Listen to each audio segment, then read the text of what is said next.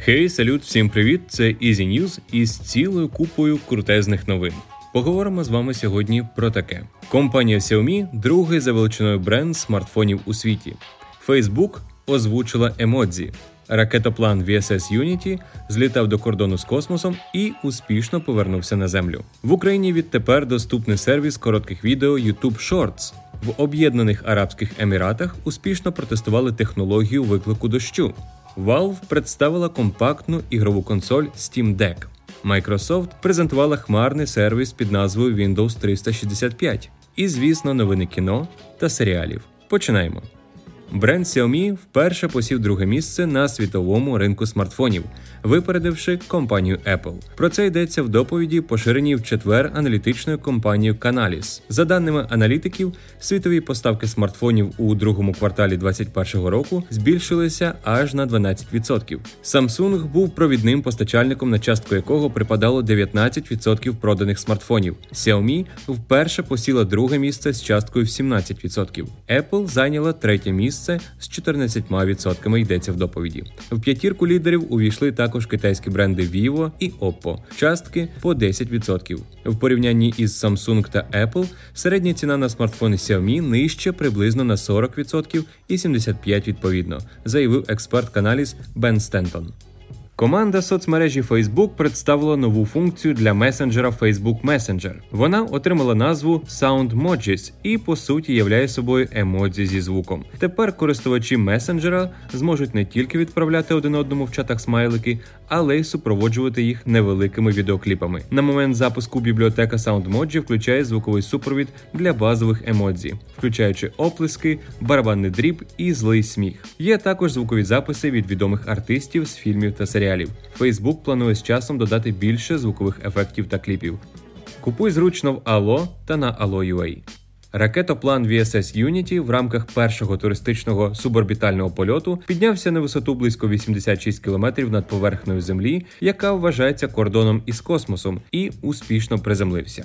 На його борту були 70-річний британський мільярдер і власник Virgin Galactic Річард Бренсон, два пілоти та три астронавти. Загальний час польоту від зльоту до посадки склав близько години. Пасажири пробули в стані невагомості приблизно 5 хвилин. Бренсон вкотре наголосив, що його місія зробити космічні подорожі доступними для всіх. На сьогодні в сфері космічного туризму Virgin Galactic конкурує з американською Blue Origin, створеною засновником Amazon Джефом Безосом.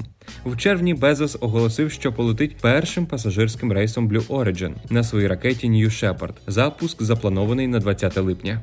Бета-версія сервісу YouTube Shorts для створення й обробки коротких відео запустилася 13 липня у понад 100 країнах світу, зокрема й в Україні. Запуск буде відбуватися поступово, тому якщо хтось не отримав доступ відразу, йому доведеться почекати. На головній сторінці YouTube з'явиться спеціальний розділ для таких відео. А в мобільній версії окрема вкладка Shorts. Компанія позиціонує короткі відео Shorts не як конкуренти TikTok, а як невід'ємну частину звичного YouTube. Почувши уривок тої чи іншої компанії, композиції в короткому відео, можна за бажанням швидко перейти до її повної версії. Також можна без зайвих зусиль зняти коротке відео з улюбленою піснею відомого артиста. Спеціально для YouTube Shorts були розроблені нові способи монетизації коротких відео та винагородження авторів за їхній контент. Починаючи з 14 липня на ряд районів Об'єднаних Арабських Еміратів обрушилися проливні дощі, незважаючи на 50-градусну спеку, і той факт, що дощів цю пору року в регіоні ніколи не буває. Це результат спеціальних технологічних експериментів по навмисному засіюванню хмар над територією Об'єднаних Арабських Еміратів. При цьому про очікувані опади повідомили також бюро прогнозів погоди Катару. Такі технології активно розробляються Дубайською академією Санат спільно з вченими британського університету Редінг. Польові випробування проходять з весни цього року в особливо жарких і посушливих регіонах королівства. Для засіювання хмар використовуються спеціальні дрони, які викликають дощ за допомогою електричних розрядів в хмарах без використання хімічних сполук.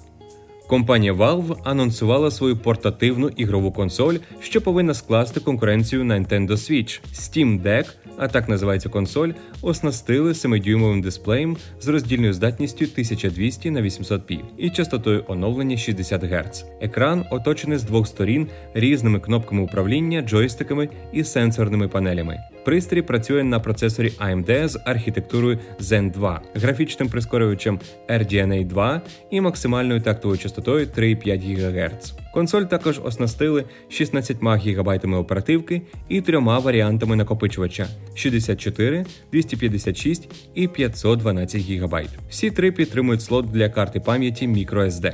Steam Deck також отримала Bluetooth 5.0, двохдіапазонний Wi-Fi, порт USB Type-C. Залежно від гри, батареї вистачає від 2 до 8 годин роботи. Компанія Microsoft анонсувала сервіс по підписці під назвою Windows 365. Це хмарний сервіс, що дозволяє запускати на пристроях з macOS, Android, iOS і Linux операційну систему Windows 10 або 11. Для роботи сервісу досить використовувати будь-який браузер або додаток Microsoft Remote Desktop. За словами компанії, вся інформація користувача буде зберігатися не на пристрої, а в хмарі. Це дозволить працювати зі своїми документами і додатками навіть при зміні гаджета. Поки що Windows 365 орієнтований на малий бізнес і корпоративних клієнтів. Сервіс буде доступний з 2 серпня. Тоді ж оголосять і ціни на підписку.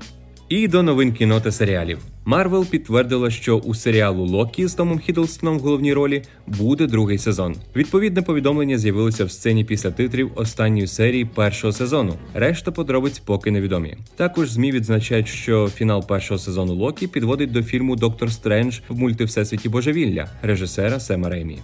Стрім-сервіс Netflix може випустити фільм по серіалу Лютер з Ідрісом Ельбою. Творці фільму мають намір зробити щось більше ніж оригінальний серіал, і дещо в дусі Джеймса Бонда. Правда, поки що не ясно, яким чином на фільм вплине те, що він вийде на стрім-сервісі. Режисером може виступити Джемі Пейн. Лишається тільки дочекатися офіційного підтвердження. На цьому все. Щасти.